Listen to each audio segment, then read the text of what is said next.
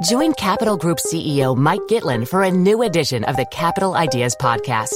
In unscripted conversations with investment professionals, you'll hear real stories about successes and lessons learned, informed by decades of investment experience. It's your look inside one of the world's largest asset managers. New episodes are available monthly. Subscribe wherever you get your podcasts. Invest 30 minutes in an episode today. Published by American Funds Distributors, Inc. Imagine the softest sheets you've ever felt. Now imagine them getting even softer over time. That's what you'll feel with Bowl and Branch's organic cotton sheets. In a recent customer survey, 96% replied that Bowl and Branch sheets get softer with every wash. Start getting your best night's sleep in these sheets that get softer and softer for years to come. Try their sheets with a 30-night guarantee. Plus, get 15% off your first order at bowlandbranch.com. Code BUTTERY. Exclusions apply. See site for details.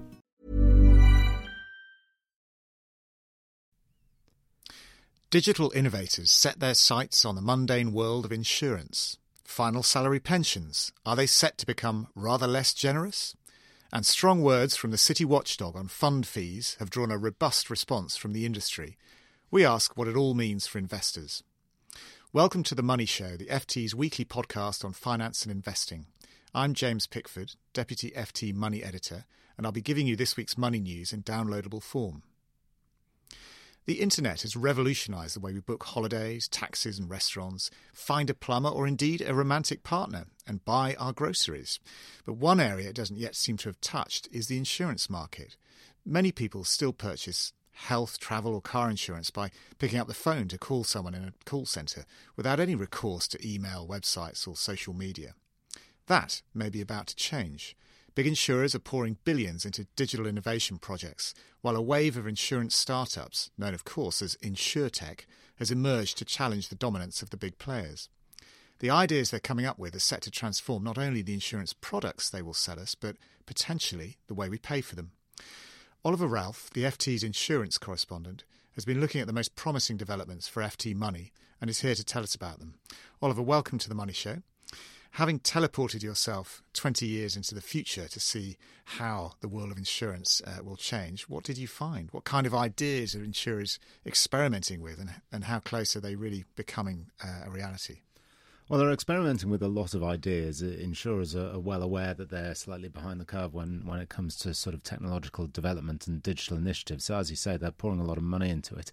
Some ideas are closer to becoming a, a reality than others, but they're they're experimenting with all kinds of different uh, ideas and thoughts about how it might change. One area they're very excited about is distribution. They they think uh, will be uh, customers will be able to be in touch with their insurers much more often in the future. At the moment, you tend to hear from your once a year when the premium is up for renewal. They think that in the future they can use the, this so-called Internet of Things to to to be in touch with us more frequently. For instance, we might have robots in our house that would tell us if the the pipes are about to have a leak or if um, if there's a problem in another part of the house that, that will prevent problems from happening in the first place. So they're, they're quite excited about sort of the Internet of Things and the potential for that. But they're even more excited about big data. And you would think for an industry that has thrived on its analysis of risk, they, they might have used data a lot in the past, and indeed they have, but they're really just starting to catch on to the idea that maybe there's messages in the data that they, they don't know about already. Um, there was a potential experiment last year. Admiral wanted to use um, Facebook posts and the language used in Facebook posts to try and assess how good or bad a person was at driving. Now, Facebook eventually got cold feet over that one and the whole experiment was pulled but the principle will, will remain the same, and we'll see a lot more of insurers trying to use messages and lessons that they see in the data to try and work out how risky we all are. Mm, that's very interesting. I mean, p- practically speaking, my own experience of, of, buying insurance doesn't immediately suggest to me it's a it's a sector uh, ripe for sort of online revolution. When I transact with an insurer, it, it, seems to involve an endless series of questions about my finances or my health or my personal circumstances. But most and most of these seem to be sort of legal requirements that they're they're they're, asked to, to, to ask me. Um, can is it really realistic to suggest that technology can do away with all that? No, it can't do away with with um, the insurers needing the information legally. However, the insurers have other ways of collecting it than you sitting at a computer typing it all in or, or reading it all out over the phone.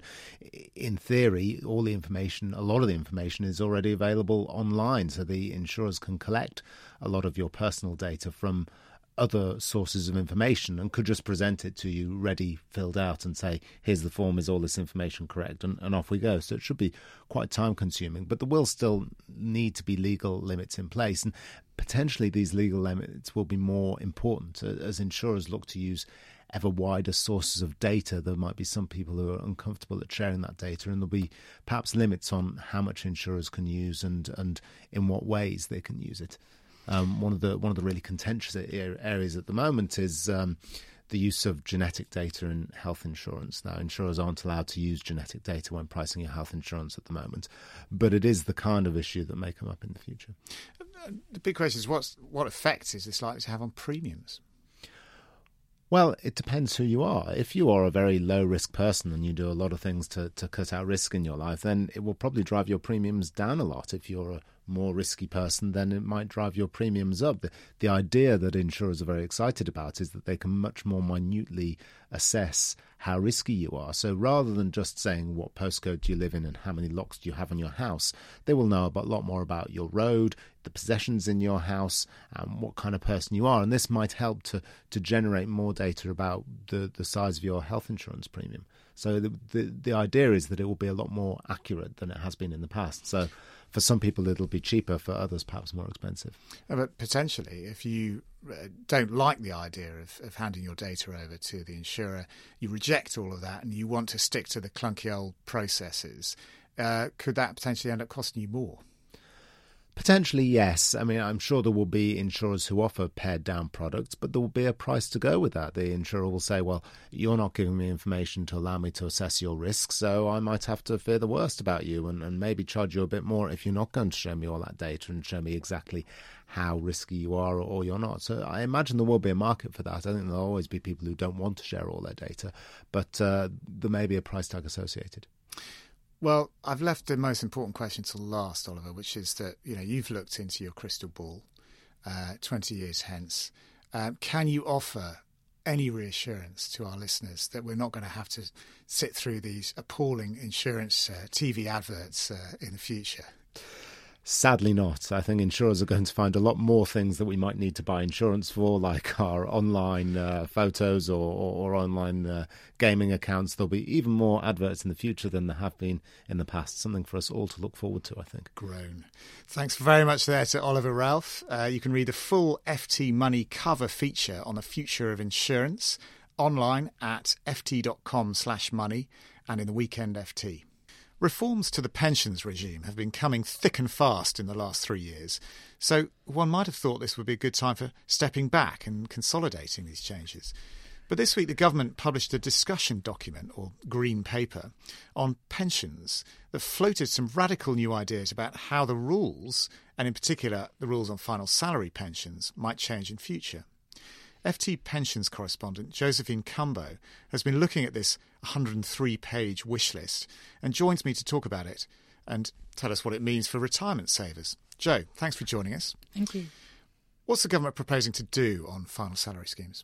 Well, as you mentioned, this is a very, very big document, over 100 pages, so there's lots of ideas floated in it, James. But I guess the most controversial and interesting ideas that were floated for anyone who's planning to retire soon are to give employers, stressed employers, some leeway to water down the pension promises that they have made to savers. The key pension promise that they're focusing on is the inflation the gold plated element of financial final salary pensions, which sees a, a, uh, your pension rise each year with inflation, keeps it you know the spending power. But the problem for employers if they're stressed is inflation proofing costs them money. So the governor set out a few options to ease pressure on employers who have final salary pensions by either giving them scope to reduce or make those rises less generous or even more controversially to put a hold on those inflation increases from year to year So, is this a recognition by the government that, there are lots of companies that are you know, reaching the point where they cannot fund their it was schemes? a recognition, but the key, the key point and the key takeaway from the green paper was that there isn't any general affordability crisis across the board for most companies. That's the reassuring message that most companies can afford to keep on funding uh, their pension scheme so that the promises can be met in full.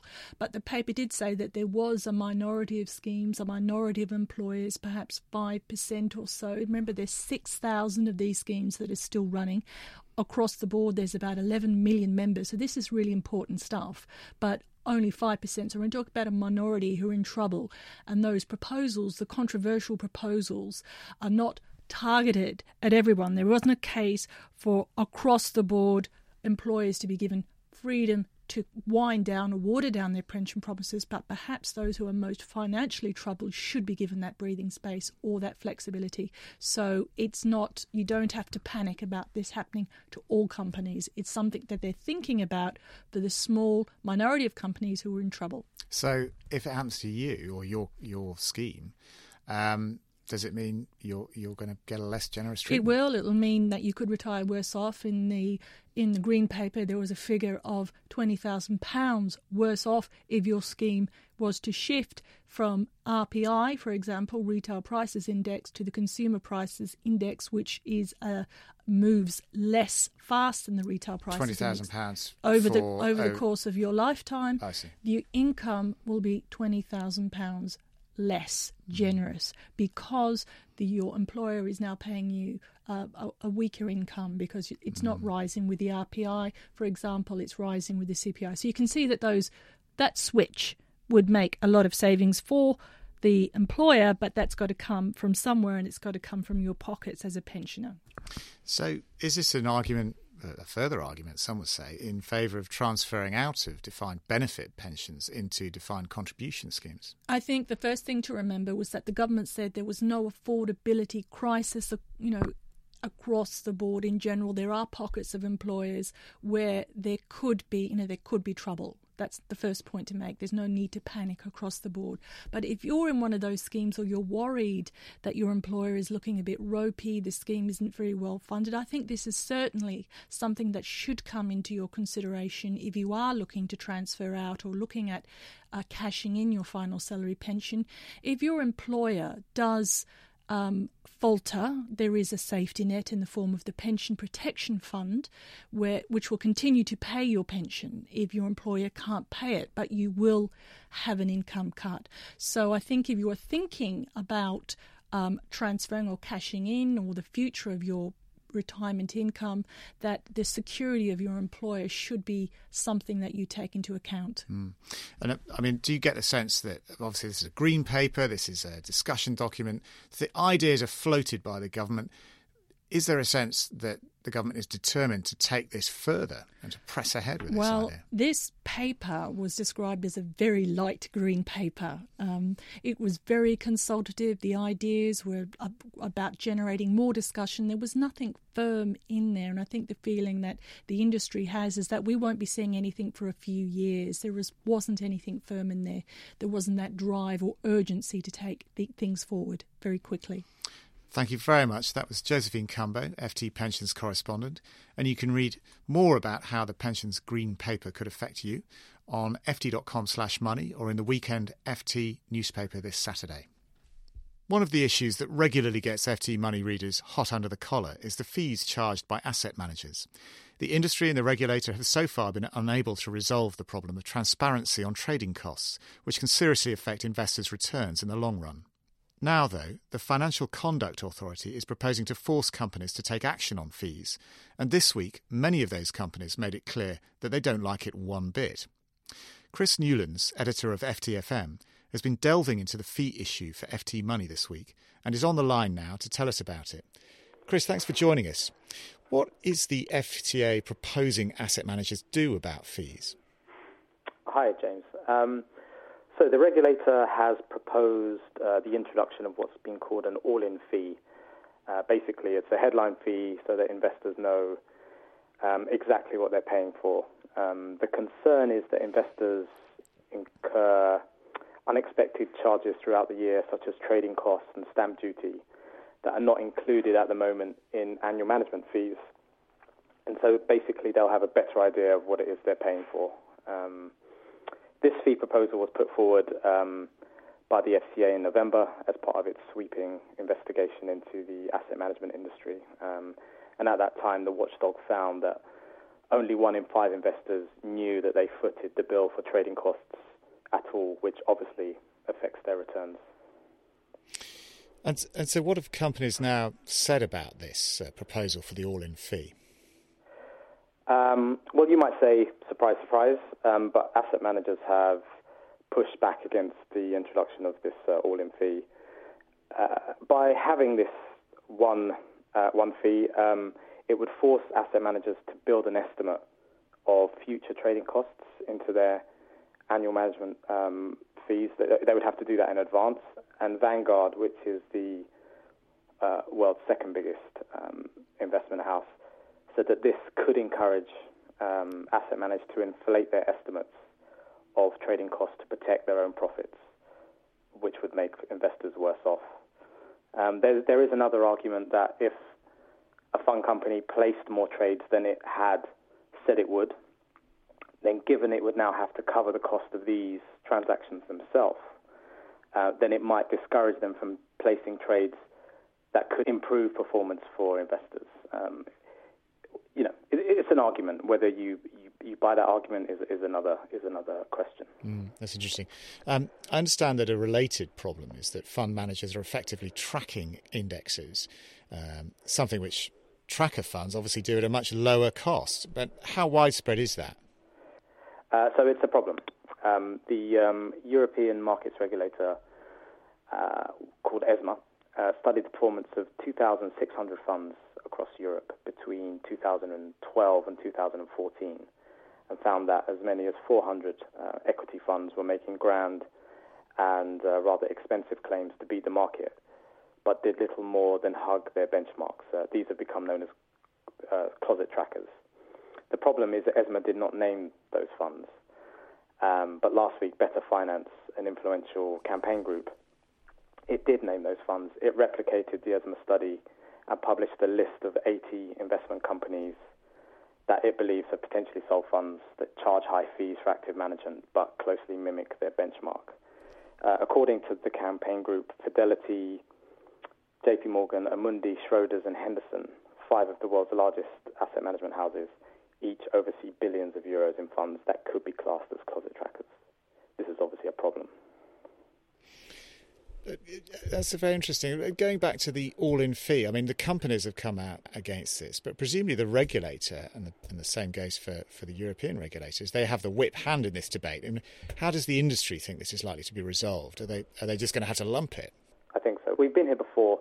As early as 2000, the then FSA, uh, the former name for the FCA, highlighted the issue of hidden fees in a discussion paper, but nothing came of it. There's been talk since then. Um, saying that, though, the FCA's own credibility is on the line. And uh, from the conversations I've had with policymakers and uh, experts in the industry, the mood music is different this time. And uh, I think asset managers are going to have to brace themselves for change. Thank you very much there to Chris Newlands, whose column you can read online at ft.com slash money or in the weekend FT. Have you got a story you'd like the FT Money team to follow up or a question to pose to our team of financial experts? We'd love to hear from you. You can email us at money at ft.com, tweet us at, at ftmoney, or comment on our articles online at ft.com slash money. The Money Show will be back next Thursday at the usual time. Goodbye.